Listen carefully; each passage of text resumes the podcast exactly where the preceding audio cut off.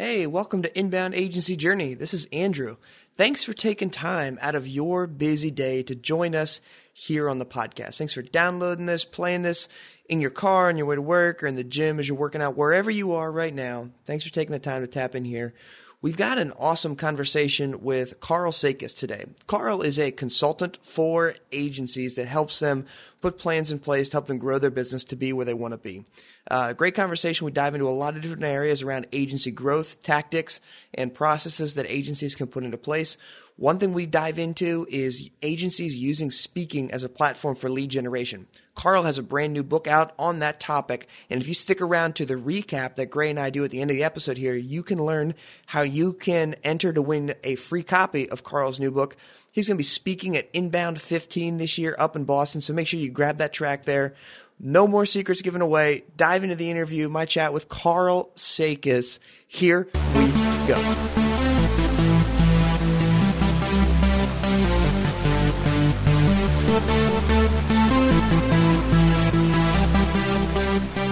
Welcome to Inbound Agency Journey. This is the show where inbound agency leaders share the strategies, shortcomings, and successes they've experienced in their journey toward building their dream agency. Now, here are your hosts, Andrew and Gray. Welcome to Inbound Agency Journey. Very excited to invite Karl Sakas to the podcast today. Karl, do you want to kick us off? Just give an intro about who you are, what your background is, and share with us a little bit about your company. Absolutely. I run a business called Sakas and Company, where I help owners of fast-growing digital marketing agencies grow without the usual growing pains.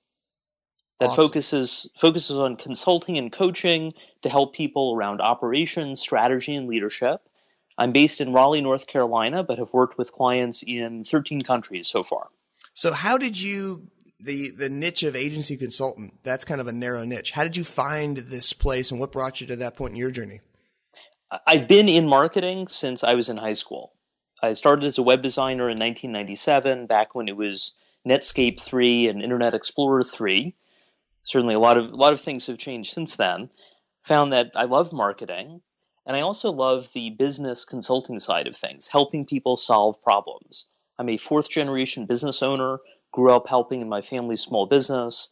And so business was something that that's always come naturally to me. What I found is as I've been working in agencies uh, as the head of business operations, so doing project management, recruiting, accounting, marketing for the agency itself, client service, people who start agencies often don't love the business side of things. And mm-hmm. so they're they're they're dealing with the challenges of running a business where they'd rather be doing marketing or design or development or whatever they really love doing. So uh, in 2013, I, I, saw all of those pieces and decided to put them together that years of digital marketing experience, that consulting experience, that business experience, and the agency experience launched what was then known as Agency Firebox, now Sakas and Company, and I've worked with clients all over the world. That's awesome. Do you have are there any common pains that you see when you when you start talking to a prospect or someone reaches out to you? Do you have two or three things that kind of stick out more than most of problems that you you're helping them solve? Absolutely. Every every agency is unique in its own way, but there's certainly certainly some common factors. One tends to be around new business. Some clients are struggling. Where do I find new clients for their agency? The flip side is sometimes people have so much business that they're struggling to keep up. And so that can be a challenge for them. It's around figuring out what are the the team structures, what are the process structures you need to handle that flood of business. So often it, it's sort of either feast or famine. You've got lots of business, or you you wish you did. Nice. So, what is a if I'm an agency and I'm getting off the ground? Walk me through what does it look like to work with you. Could you share a recent success story of a way that you've you've helped partner with an agency? What does that process look like? Sure. So I help people on a strategic level and on a tactical level. So it depends on their particular needs. On the strategy side, I worked with a client on the west coast of the US. She had doubled in size in the previous year and came to me saying, I'm not sure what to do next. I know I need to hire new people. I know I need to make some changes. I don't think I'm charging enough you know, but I'm not sure where to get started. So for her, this was a, a relatively broad consulting project where I dived in, looked at the financials, looked at the team, looked at pricing and services, and a number of other things, and came back with a series of recommendations, including a hiring plan. Here are the people to hire next. Here are the people to eventually hire as you have more money to pay for them. And then looking at changes to pricing and services, changing around billables and, and things like that. And I, am happy to report that she followed my advice, and over the next year, she doubled her profit margin. That's awesome. Yeah, and, and we're, we're actually doing a follow up project looking at what can she do to grow over the next three years to position herself to to sell the agency. That's awesome. I think yeah. The one point you mentioned about market people who get in and start marketing agencies they love marketing but the business operations side is kind of a struggle. It's almost like a different language sometimes or you need a different way of thinking to adopt that. Um, one of the things that, one of the books that was really really helpful as gray and i were starting our agency Guavabox was the e-myth um, by michael gerber. That's just the idea that you need to build an org chart and fill it in even before you have a team in place have a structure there that you want to incorporate when you're talking with folks, do you see around the idea of team and expanding teams? Because that's a question that we get here at Inbound Agency Journey a lot from our audience is how can I grow well? Do you is there a specific position that you see as a good a good first move, or does it depend on the way the agency is structured? It will depend on the agency and on the agency size. When you're smaller, and, and that's typically under eight to twelve people, you're going to have everyone doing a mix of things. Mm-hmm you know, where someone is doing inbound strategy and they're doing client service and they're doing project management. And, and that's just the nature of if you've got five people on your team, you're having to do a lot of juggling. As agencies grow, it typically makes sense to split those roles out client service, project management, and what I would call subject matter expertise. It okay. might be design, it might be copywriting, it might be automation strategy or execution, that kind of thing. So you've got client service project management, and the the SMEs. Okay. And what would you how would you differentiate the project management from the client servicing? What does that interaction look like? Do they overlap? What's that? There are two different goals, and, and a lot of agencies combine the roles, which can be a challenge. So client service is focused or account management is focused on keeping clients happy and typically upselling them more work. Okay. So you're the, you know, if, if this were a traditional ad agency, you know, it's the the multiple martini lunch to wine and dine the client, so they they like the agency and they feel like they're getting what they what they want. Okay. Project management, uh, and, and to be sure, to be fair, most of my clients are not wining and dining with lots of martinis anymore. Uh, but on on the project management side, the focus is more about keeping projects and retainers running smoothly. Okay. So a project manager is an expert at getting things done, whether it's a project or a retainer. The account manager, on the other hand, is an expert in the client's business. They need to know the client's business as well as the client, if not better. I, I actually have a client where one of their account managers was such an expert on the client's business. The client has gone through several client contact changes on the client side. And part of the reason they've kept the agency is the agency knows the client better in their marketing than anyone who's on the client side right now. That's awesome. That that's definitely great for for client retention. Yeah. You got to spend that time and get to know who you're doing business with because at the end of the day it comes back to the relationships there.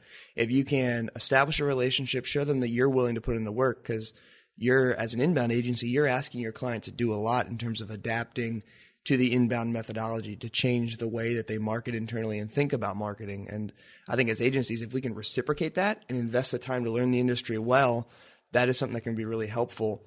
Um, Karl, as you're working with folks, do you see any, do you see success found in like selecting a niche and going after a niche, like a, a specific market or a specific vertical as a company? Or do you, are you of the mind that you more more or less discover a niche or you can work with a wide variety of clients across industry? I am a fan of industry specialization client industries.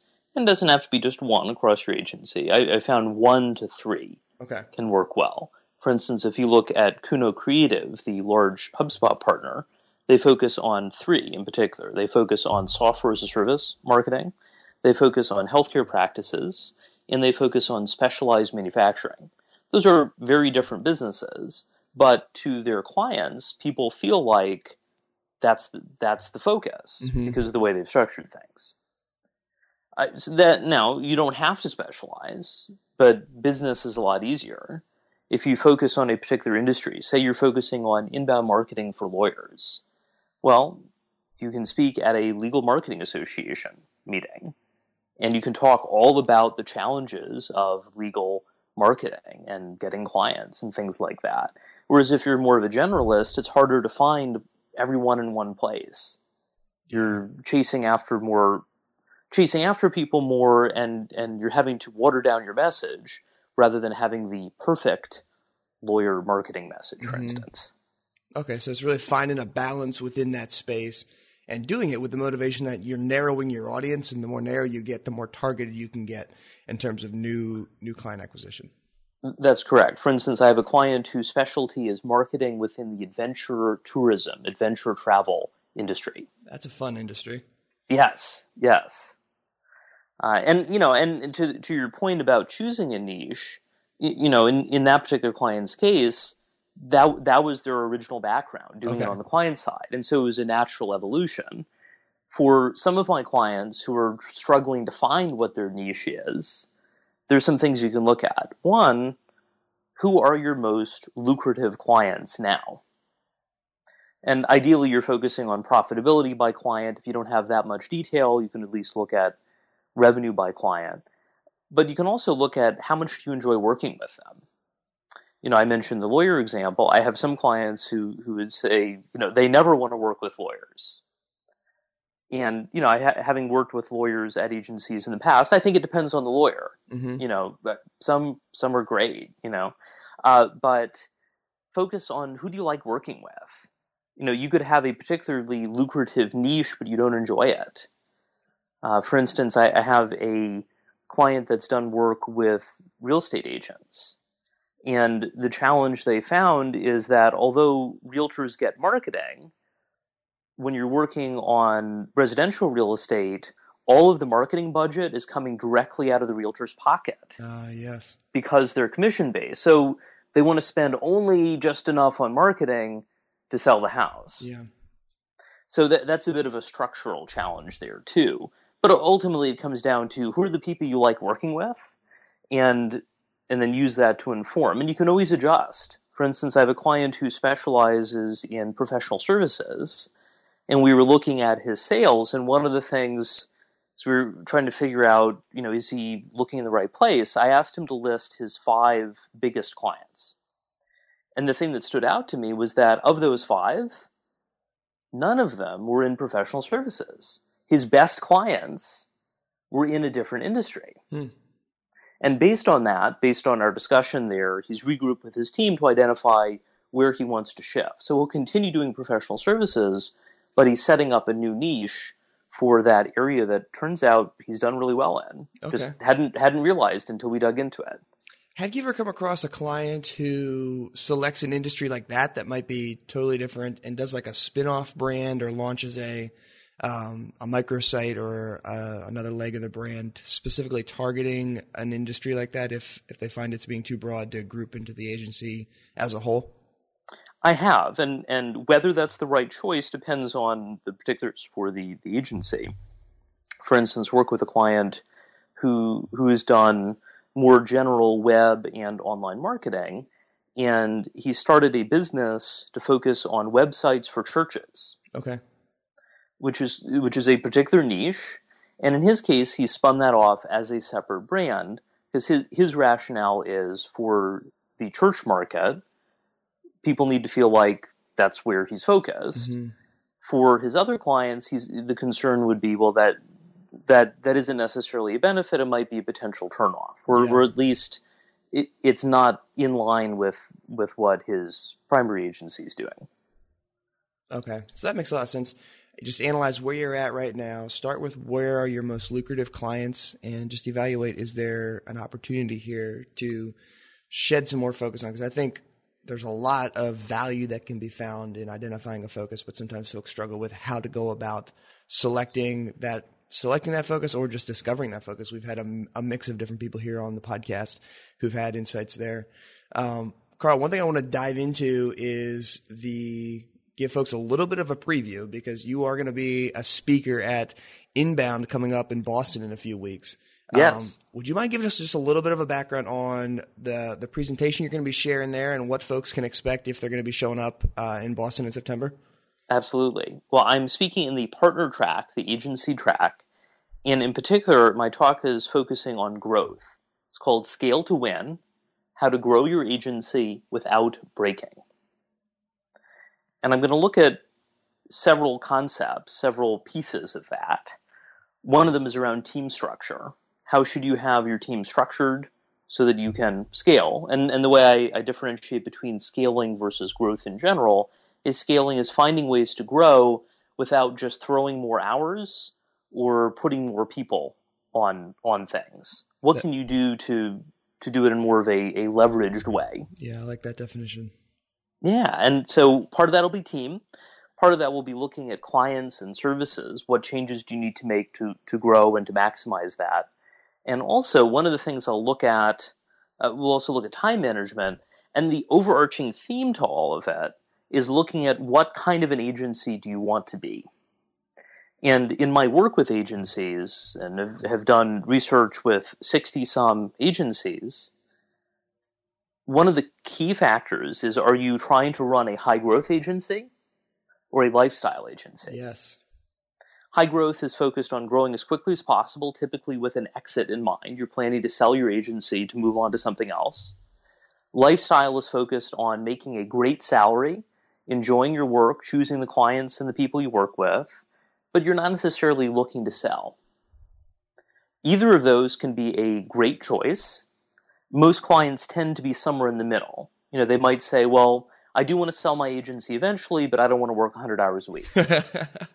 or they mm. might say, you know, I, am not looking to sell, but if I get a good offer, I'll definitely consider it. Yeah.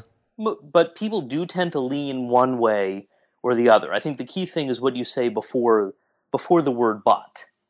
Okay. You know, I don't want create. You know, I'm not looking to sell, but I consider it. Okay, you're probably more on the lifestyle side. Yeah. Or if the goal is grow as quickly as possible, but not crazy hours, you're probably more on the high growth side. Okay. And, and the key thing about that is you need to grow your agency in a way that's compatible with your goals. And that's something I do with my consulting and coaching, where early on we'll dig into are people leaning toward high growth or lifestyle? Because I, I help clients at any point along that continuum, but I need to know where people are to give them the right advice to help them meet their goals. Yeah. I mean, you got to define where you want to be if you ever have any hope of getting there. I think that's so, so important when you're a business owner setting out on a journey to dictate the steps to success, you've got to be able to break that down into uh, just like a GPS. You got to you got to set a destination before you can start your turn by turn directions. Exactly the the Stephen Covey concept of seven habits of successful people around starting with the end in mind. Yeah, amen. All right, well, I'm fired up for that track. You've got me hooked already. So, um, if you guys are heading into Boston, make sure you check out that uh, Karl, another cool thing that you're into right now is inbound.org. You've got a pretty big community over there. Um, you've it's growing pretty quick. You've had it for a little bit. Do you just want to share with us what are some things that you've learned after you know managing managing a community that size and just networking with other marketing agencies around the inbound space? Last year in 2014, I saw that HubSpot was relaunching the inbound.org community, and, and in particular adding groups to the site. And I went to the site and I said, huh, there is not a marketing agencies group. Well, you know, I, am a fan of agencies. That's why I've chosen to focus my consulting on agencies. And I thought, well, you know, let's let's create a group for agencies. So I created a group, called it Marketing Agencies. You know, n- nothing fancy name wise. And the initial goal was to grow I think it was something like grow to 15 or 20 people in the in the first 45 days something like that. And, and, initially it was going pretty slowly. You know i was inviting people encouraging clients to join tweeting people to, to join the internet. And the growth has been incredible since then.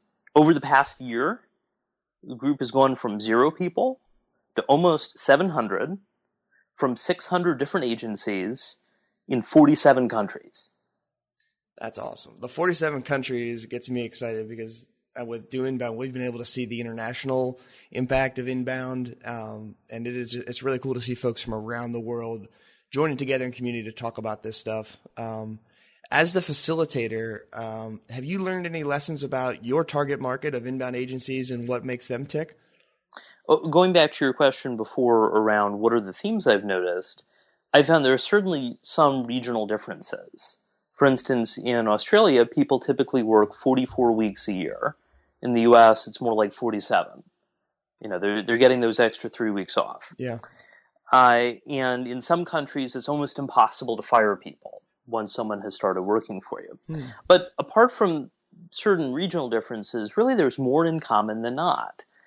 When you're running an agency, you want to work with clients you like, you want to do good work, you want to work with people you enjoy working with. Those are really universal things. I love it. Um, just as a one thing that I fear um, when it comes to just community management is just folks kind of flooding it with content that they want other people to obviously just click through and read. Um, and I think what you've done there, building a group, is a marketing strategy that if you're an agency that has selected a vertical and you can get targeted enough, you can use the same strategy of creating a community. It might not be on inbound.org, it might be on LinkedIn or a Facebook group or something like that. But the idea of building a community and cultivating that can be a great way to build your authority have you learned any any lessons around moderation or around how to keep the group thriving and healthy so that it does continue to grow uh, along the same track that it has so far? Few things. One is to recognize people who are contributing. You know, so for instance, tweeting about, "Hey, great comment from so and so," with a link to it, so that other okay. people can see it. So that's one factor. Another is selectiveness on approving people to the group. Okay. So with the approval process, people can request access and I found I'm typically rejecting about 10% of the applicants. You know, it's sort of sometimes more, sometimes fewer. And the focus is people need to either work at an agency, they need to be a freelancer, or they need to focus exclusively on agencies. Okay. Uh, so, for instance, there was a request from someone who works with the list, which is mailing lists and, and such for agencies. Mm-hmm. So they're not an agency, but you know they they fit. Uh, on the other hand, there have been some requests from people that you know seem to have no connection to agencies, and it looks like they're just there to spam things. So mm-hmm. in that mm-hmm. case, I'll I'll decline. And if someone's on the borderline, I'll tweet them and ask them to clarify their their agency connection. So okay. that that has helped keep spammers out. Uh, and to your, your comment about, say, if an agency is creating a group in a particular particular industry, you know, I mean, it, it certainly helps from a Sakas and Company business development perspective, but I'm very conscious that I do not want to abuse that relationship. Mm-hmm. So when it comes to sharing articles, I share very few of my own articles because I do not want to come across as self promotional. Yeah. I would rather, you know, for instance, someone has a question about something, share a really good response you know that that ultimately is more about long-term relationship building than people submitting you know 20 of their own articles in a row okay yeah i like that idea using don't use it to send them somewhere else but almost create that as its own sub platform where you're adding the value in the comments right on site um, that seems like a good way to avoid that perception of oh he's just trying to get me to go to his website and download his stuff and i think some of that comes down to do you have a long-term focus. I, I certainly do. Uh, I think the challenge can be when an agency is struggling to bring in sales, you know, for the next month or the next quarter. So much of it comes down to investing in marketing and long-term business development efforts now, so that six months from now your pipeline isn't dry and you're not making those compromised decisions because yeah. you've just got to get someone in the door and and that could include some marketing compromises. It can also include, from a sales perspective, it can, could include ignoring obvious red flags. Hmm. You know, it, where if you you know you, see a potential client, you're picking up some concerns about them, but you decide to move forward anyway. Yeah, that's that, that almost never turns out well. Yeah, Yeah, there's red flag at the beginning. It's only going to get worse as you're going through the process. Exactly. And and if you do take clients that have the red flags, sometimes based on where you are at your agency, sometimes that can make sense, but there needs to be a time limit. Mm-hmm. You know, for instance, maybe if you normally do a one year retainer, maybe for them you want to give them a six month retainer. Okay, just try so that, it out. Yeah, yeah. Rather than uh, rather than committing to to something longer. Nice. Okay. Um, kind of an off the wall question here, but it's got me thinking. You've got an entrepreneurial background. You've spent a lot of time working with agencies. Hypothetical situation: If you were going to say start an start an agency tomorrow from scratch, what would be the two or three things that you would want to do first to position that that new fresh agency for success? Hmm. One would be to choose an industry focus. Okay. And you know, a challenge there, of course, is you're you're choosing an industry without knowing for sure if it's going to work. So let's say in this hypothetical example, it's an industry you have experience in before, maybe on the in-house side, and you like the people that you work with, and and you know, there's sort of that fit there. That's probably the place to start because you already are going to have connections in that industry. Mm-hmm. That's not to say that everyone you've worked with is going to hire you now that you're running an agency in that industry, but there's some familiarity there. You're not starting totally cold. You know, in, in my case, in starting agency Firebox, now Sakas and Company, as a consultant to agencies and within marketing, having worked at agencies, I already had a network of marketers and agencies. Mm-hmm. So it wasn't it, was starting from scratch as a business entity, but not from a network perspective. Nice. So that that's one aspect. The other thing would be focus on what do you need to do from a marketing and sales perspective to get the word out, both short term and long term.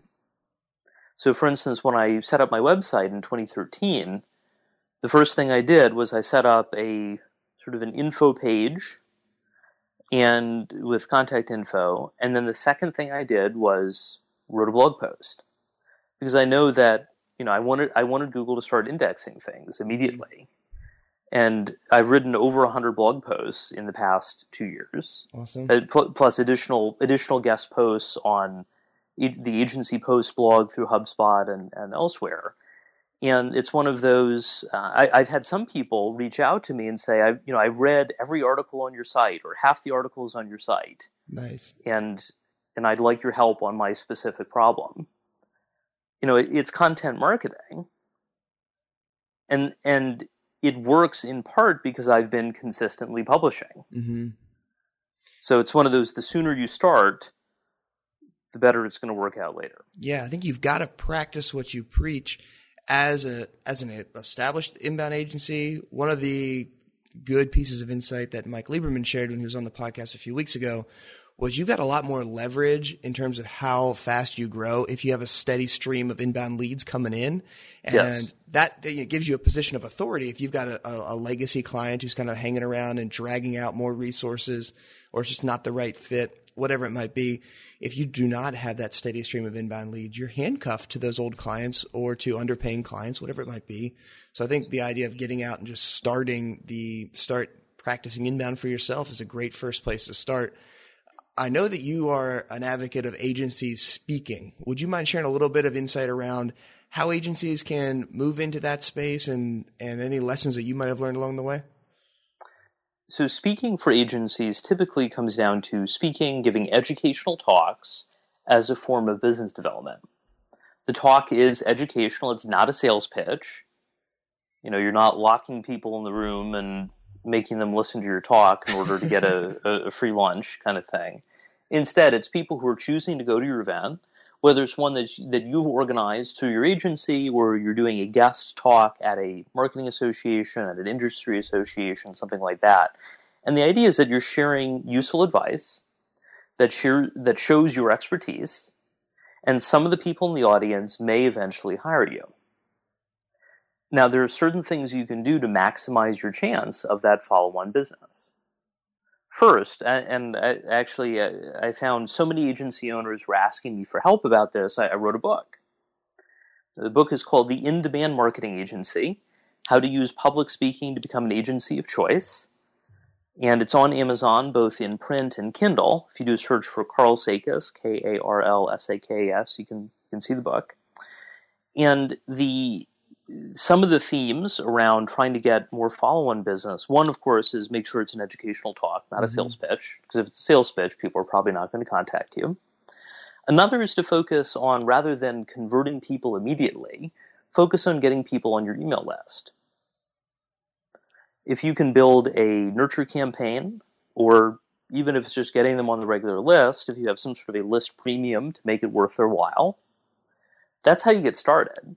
You know, most people, after hearing you speak for 45 minutes, are not ready to fork over thousands of dollars. Yeah but they'll probably give you their email address in return for a useful list premium. Uh, in my case, my list premium for Sakas and Company is a 20 page ebook called Don't Just Make the Logo Bigger Taking Clients from Painful to Profitable. Nice. And it's been downloaded a bunch of times, and I, I get really good feedback on it. Some people have said I printed out the whole thing, the 20 pages, and uh, and you know we talked about it over lunch at, at their team. So it's really exciting to, to hear stuff like that. The other thing is to consider having a specific call to action around a particular offer. And you'd mentioned Mike Lieberman at Square Two Marketing. I actually interviewed him for the book because he gets one third of his leads through speaking. Nice. I didn't realize that. Yeah, yeah. It, so one of the things he shared in our interview for in the book, he gets a third of his leads through speaking between speaking that he and his business partner do. And one of the things he does to maximize follow ons is he has an offer at the end of the talk. Okay. And that offer is to contact him to get a free audit or a free valuation around the person's marketing. Nice. And he said two thirds of the people reach out to him for that free evaluation. That's impressive. It is. It is. And he noted, uh, as he, you know, as he noted in the interview, not everyone is necessarily qualified. Yeah. But that's a crazy response rate. Yeah, it at least opens the door for further conversation from that point. It does. And and you know, if you find out that someone isn't a match, you do the evaluation and you know, point them point them to a resource that's a better match. And and if they are an evalu you know, if they are a match, uh, he, didn't mention what conversion happens after that. Uh, you know, I imagine for proprietary reasons, but uh, you know, just the idea of getting people in the door. You know, when it's so noisy, that that specific call to action. You know, in my case, my call to action focuses on the email sign up. Uh, you know, you need certain resources to do the evaluations. He has two people on his team focused on the post talk evaluations. Nice. Okay. Be- between he and his and his business partner, they're doing one to three talks a week. Okay. So that's a lot of a lot of incoming leads. But you know, that's kind of a nice problem to have. Yeah. So many leads that you're having to keep up with them. so you got to integrate it. If you're going to add this to your marketing strategy, you've got to basically integrate that process and have a way once you get folks in the room, butts in the seat, have a system and a process in place to make sure you're following up with them effectively and leading first with value. Exactly. And and the leading with value is important because if it's not useful, then no one's going to show up. Yeah. When I created my first talk, I focused around client service because that was the thing that that that's a universal challenge for every agency. You have clients, some of them are great, some of them are kind of so-so, and some are terrible. Yeah. And so I, I called the talk, Don't Just Make the Logo Bigger. You know, it's almost a joke that clients will say, Well, I, I want you to make the logo bigger. you know, and we can, we can all laugh about it, but, you know, you've got to answer their question. You've yeah. got to respond to that request. Uh, and so uh, it's don't just make the logo bigger, creating great client relationships. That's such a common pain. the client yes, side. Oh my yes. Yes. And and then as I looked at, you know, what was the what was as I was developing a new talk, what was the the second thing, and I realized it was around time management. Hmm. And so I called that that talk 25 hours in the day, how to finally get it all done when you work in marketing. Nice. Yeah. So the key is focus on value. And in my case, my my clients are all agencies, when I speak, sometimes I speak at agency specific events, sometimes I speak at more general marketing events, like the American Marketing Association chapters, American Advertising Federation. And so I've specifically customized my talks so they apply whether someone works at an agency or not. Okay. And Nice. and have gotten good feedback on that, including people who work with internal clients and have been struggling with that at their company. You know, in some ways, internal clients can be even more demanding. Yeah. You know, someone saying to the marketing manager, "Well, why can't you get it done tomorrow? You work here." Yeah. And meanwhile, the marketing manager is thinking, "Yeah, but I've got 20 projects ahead of you." So I, I, I like I like that my work lets me do three things. First, I like working with agencies, and I like that I'm able to make life easier for agency owners. nice.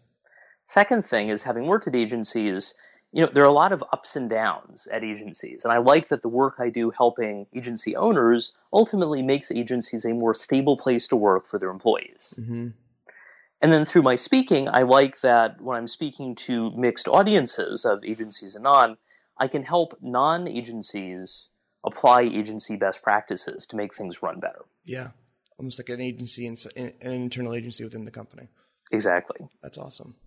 Any insight that you would share on how, if I'm an agency owner, listen to this, how do I land a gig? How do I get my first speaking opportunity? Any insight there? Start with people you already know. So if you look at your, your client roster, odds are good that some of them are involved in speaker selection for whether it's a trade association chapter, maybe it's something with the Chamber of Commerce, maybe it's something something else. Someone you know is either in charge of speaker selection or can influence or at least send an intro to someone who does speaker selection. Start there. This is someone who already knows you. They may not have heard you do a public presentation, but they, they have a sense of your communication skills Mhm. and your your overall approach to things. And so when they say you should talk to Andrew because I've worked with worked with him and he you know I understand he has a talk about such and such and you know I haven't seen it but I think you should talk to him and check it out. That's way more likely to move you forward than you cold emailing Yeah. the contact. Yeah. So start with people you know and focus, f- put yourself in the shoes of the person who's organizing the event. So in my case, in addition to doing, having done speaking for almost 20 years at this point, I also organize events. I organize a monthly speaker series for my co-working space. I've been VP of programming for a 600 member marketing association, Triangle AMA. And in my role as Triangle AMA's president elect, I am now the head of our two day conference. So we're going to have five national and international keynote speakers, Nice. 20 breakouts, four workshops to choose from, 400 to 450 attendees. This is Raleigh, North Carolina, March 2nd and 3rd, 2016, highfiveconference.com. uh, and, uh, you know, w- with that, I- I have experience on the other side of things of people pitching me to speak at my events. And I have to say, most pitches are terrible. you think Most speakers pit- would have it figured out? Well, you know, they, they might be a good speaker. They're not always good marketers or good salespeople. Yeah. And, you know, the, the biggest problem is focused around it's all about them. Hmm. You know, if the email is, I really want to talk to your group, you know, and, and, you know, I really want to talk and you should bring me in. No, talk about the audience. If you can share about what the audience will get out of the talk, if you can share social proof, if you have testimonials from other places you've spoken or people who can talk about your expertise, ideally people they know or who work with other chapters of their organization, hmm that's going to work a lot better. That's awesome. Focus on the audience, Okay. Which, you know, isn't that really what good marketing is about? It's all inbound, just changing up the venues. Yeah. Love it. All right, Karl, let's transition a little bit. I want to talk um, as you're going through operations for different agencies. Do you have any favorite tools or any any tools that you've seen that the audience might not have heard of so far that can really help agencies streamline some of their processes or help them do things more efficiently? there, there, you know, there, there's no end to potential tools. One that I found really helpful is the Boomerang plugin, which you can use for Gmail, Google Apps, and Outlook. And it lets you have emails automatically come back to you if the person hasn't responded. You can also set it to remind yourself about the email. Say something comes in, it's important, but you're in the midst, you know, you're on deadline. You can say, okay, bring it back tomorrow morning Nice. to get that to get that reminder. And you can also set it to send emails in the future. For instance, I have a coaching client where normally when I do coaching, I'll send a recap of their goals for the next session right after the coaching call. And he said, you know, it would help if you could send it to me two days later, because that way I'll have made some progress and that'll be a good reminder about getting the rest done. Yeah. With Boomerang, that is effortless. I draft the email recap. I use Boomerang within Gmail and say, send this such and such two days from now, and send it. I don't have to worry about it anymore. Nice. And it's met his business need. So, big fan of, of Boomerang.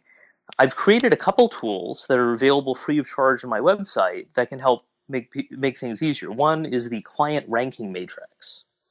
So when you work with clients, you know some are better than others, and one of the key things to growing your agency is trimming clients that are no longer a good fit. Definitely.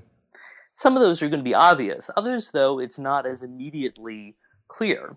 And in the client ranking matrix, it's a free spreadsheet, and you can use it to rank clients based on their current value, high, medium, or low, and their future potential, also high, medium, and low.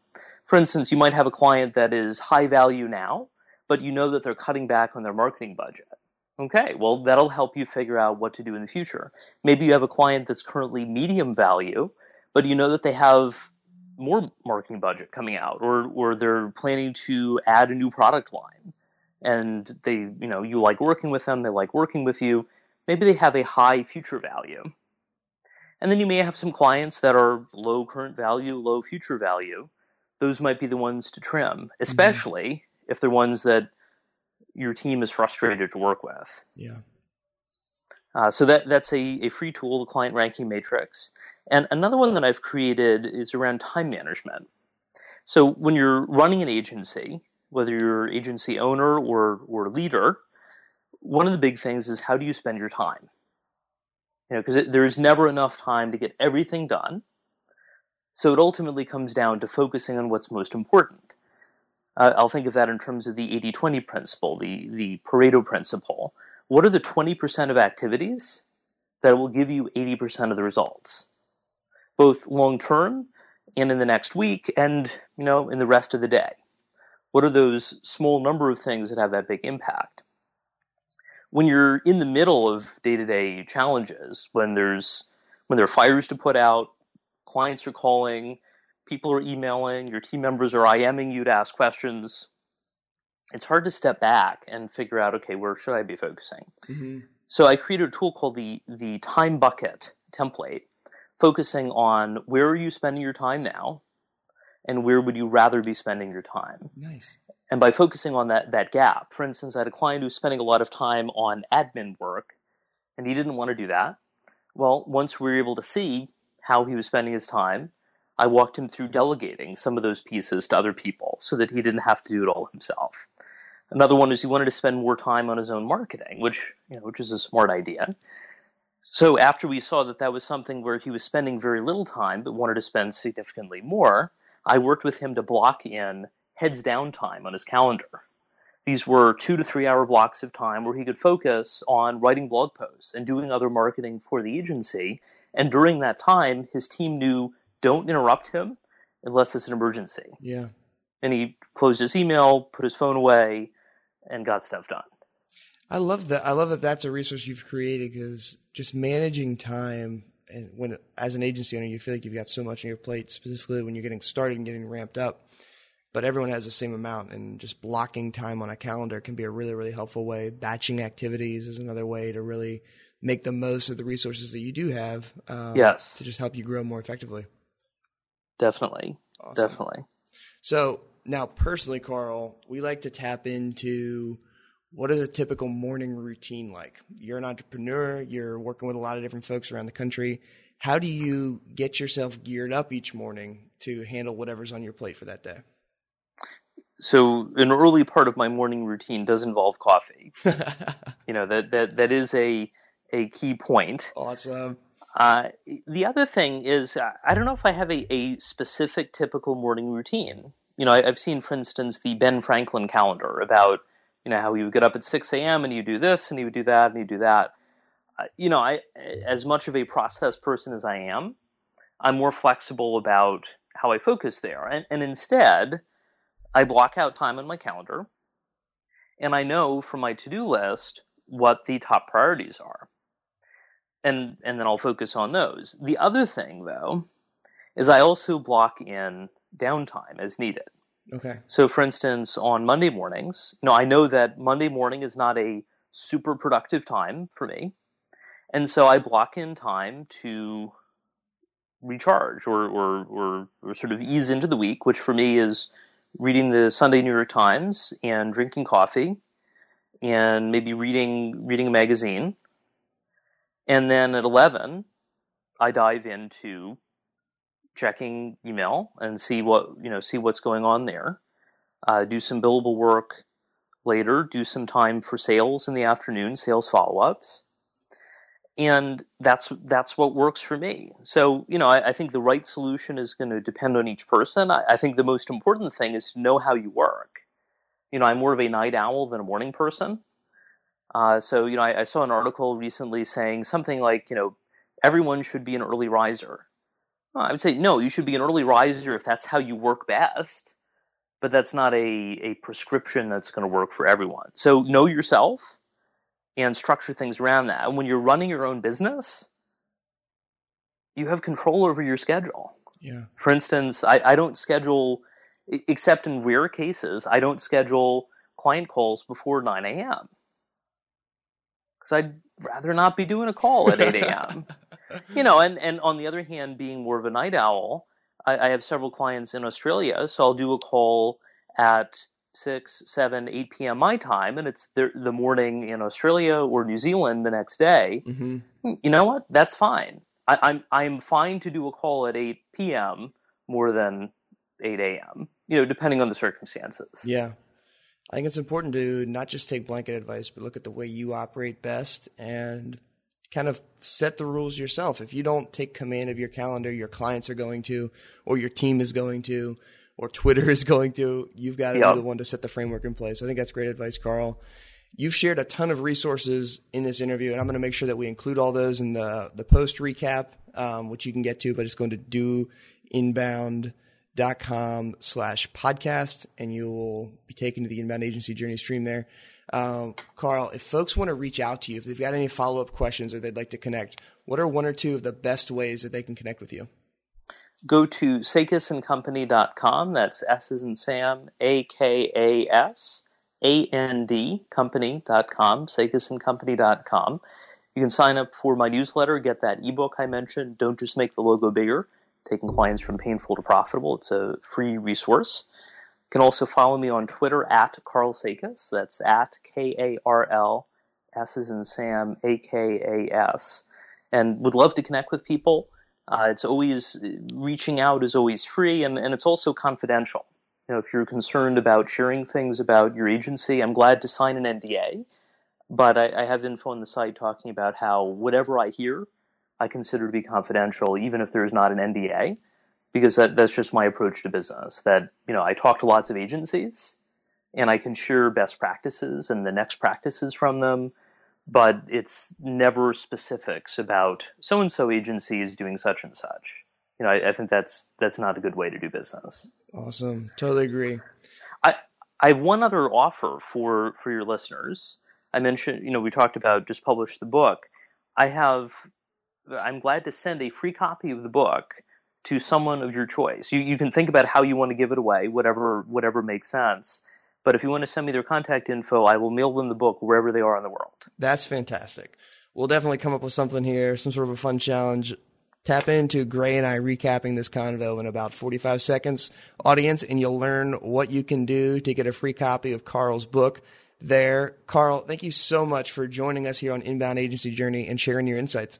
So glad to help. Thanks.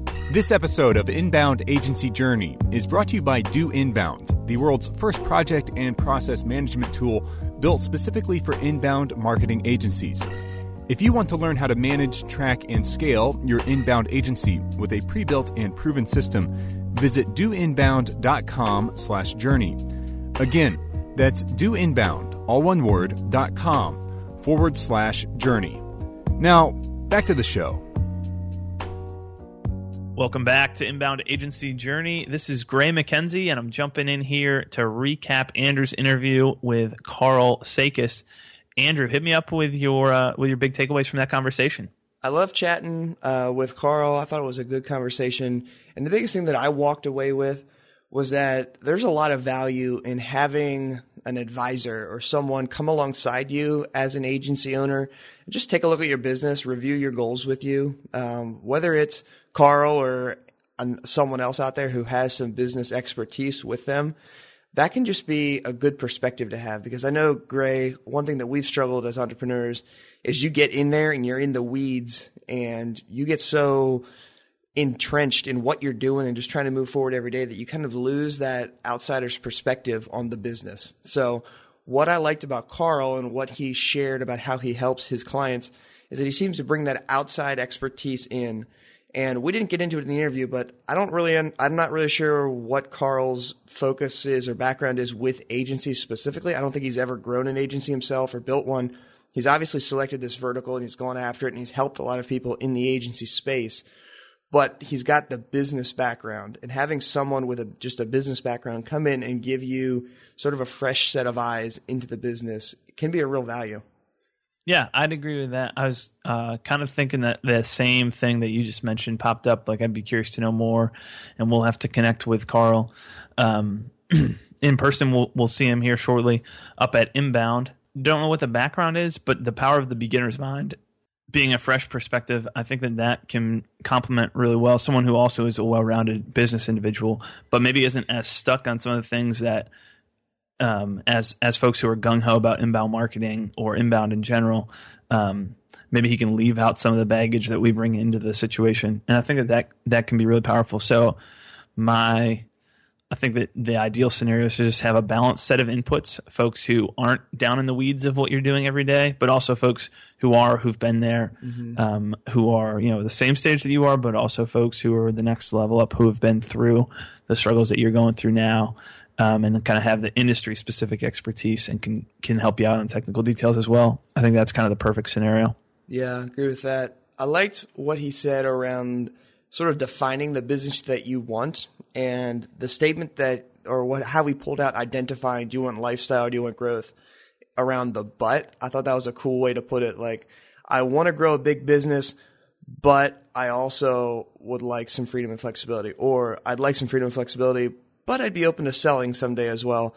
Kind of figuring out at which side of the butt is your statement to help you figure out where your your idea is, and that's a real challenge. Trying to figure out how do we find a balance here between really putting the chips on the table and going for it, or just building a business that's comfortable that gets us the lifestyle that we want. Can you have both, or how do you select your focus? Right.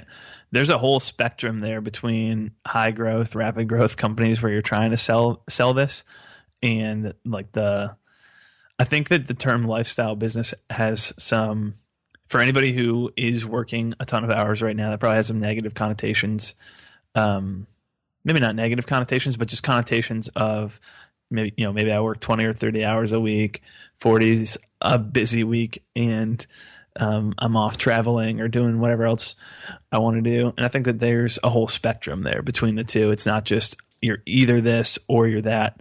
But I think that bringing out from the very beginning, if we had to put you in one bucket, like what are those goals? And so coaching around your goals, um, that that's a powerful concept, and that's something that's absolutely necessary to be successful in what you're doing. And, and Karl brought that out well, I thought, in this interview. Yeah, I think it's important to just be honest with yourself and really know inside what do I want to do? Where am I trying to go? And we've had a bunch of people on here talking about agency culture if you don't know where you want to go as the owner, how is your team supposed to get behind that banner and move it forward? So I think having a culture code in place is something that uh, is a really, really good idea. It's kind of a buzzword right now, Gray. But having having that structure in place to help identify who are we trying to attract to the agency and have this vision be a part of it. Are you trying to be a you know a functional lifestyle business or do you want everyone in house? Are you driven to to achieve, you know, 100 200% growth each year? Where do you want to go? Because it's going to I think it's going to bring you peace in your own heart and it's going to bring clarity to your team and allow you to lead lead well moving forward. Yep. Definitely. I think it really impacts the team. It might be easy it's easier for you to live in limbo and it's not a healthy thing but you can live in limbo if it's just you or you know one or two folks but the more people that that scales to um, with no vision uh, people rarely succeed so yeah um, yeah and andrew i know that uh, one of the things that karl talked about that you guys had a conversation around and that he does a lot is speaking um, any takeaways on uh, some of the things that Karl mentioned on speaking or on his specific talk coming up at Inbound? Yeah, the I love this idea, Gray, uh, specifically around the the hug idea because we've got so many people who've come on the podcast here and shared how hugs have been a big part of their business. Doing events and getting working a crowd and getting that side of the business going, I think it does a lot when you have a system in place. It's like it's like any other tactic within inbound. If you just blog, but you don't have an inbound marketing game plan in place to do something with that traffic, it's it's useless. If you just go out and speak, but you don't have a system behind it, a strategy behind it, it's just going out and blowing hot air around. But if you use it as part of your business, and Karl is has opened up and he's gonna uh, give away a copy of his book. So if you're interested in learning more about this, you can check out Karl's book and we're going to talk through here in a second how you can uh, get a copy of that or how you can enter to get a copy of that. Um, but it's like anything else. You've got to have a strategy in place to figure out is does this make sense for my business? And obviously, for someone like Mike Lieberman at Square Two, it, it's a big part of their business. That's a big that's a big chunk of their leads coming from speaking. And just is this something that you want to do? And then put a plan in place and go get it. You know, you've got to hone your skill as a speaker, just like you've got to hone your skill as a writer or as a podcaster or as someone on video doing webinars, whatever it is. But don't just focus on the tactics, focus on the system and the structure behind it because with a framework in place, this stuff is a lot more beneficial. For sure. Yeah. Dimmer, let's talk about that. Um, Karl had, uh, he sent over a gift and um, and so he is giving us the material for a giveaway. Do you want to intro what's going on with that? Yes. If you would like to enter for your chance to win a copy of Karl's new book, what we want is a little bit of feedback from you. So all you've got to do is shoot Gray and I an email. It's Andrew at guava or Andrew at doinbound.com and Gray at doinbound.com. We want to hear three things. It's a stop, start, continue exercise. I want to know what you'd like us to stop doing here on the podcast. This can be one sentence. What would you like us to start doing? Something that we're not doing right now, and something that you would like to continue here on the podcast. Some, an aspect of the show that you really, really like. So stop, start, continue. It can be a quick three line email. Send that over to Gray and I, and that'll be your way of entering into the giveaway here. We'll keep that open uh, for about the next week. So that is um, Today is the 31st when this goes live. Uh, so we'll keep that open until September 7th. And if you can send us that email this week, you'll be entered for your chance to win and we'll reply via email and we'll share the, uh, we'll share the winner on the next, uh, the next podcast. Awesome. Good stuff, Andrew. Just so everyone knows, uh, Karl's book is called The In Demand Marketing Agency How to Use Public Speaking to Become an Agency of Choice. I have a copy and have been reading through it. I haven't finished it yet, um, but it's good stuff from Karl. So excited to give that away.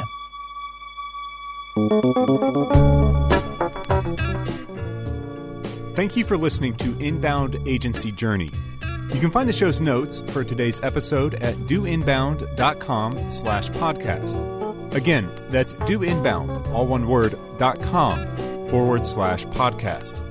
If you enjoyed this episode, head over to iTunes to subscribe or leave us a review of the show. Until next time, remember, life is a journey. Keep moving forward.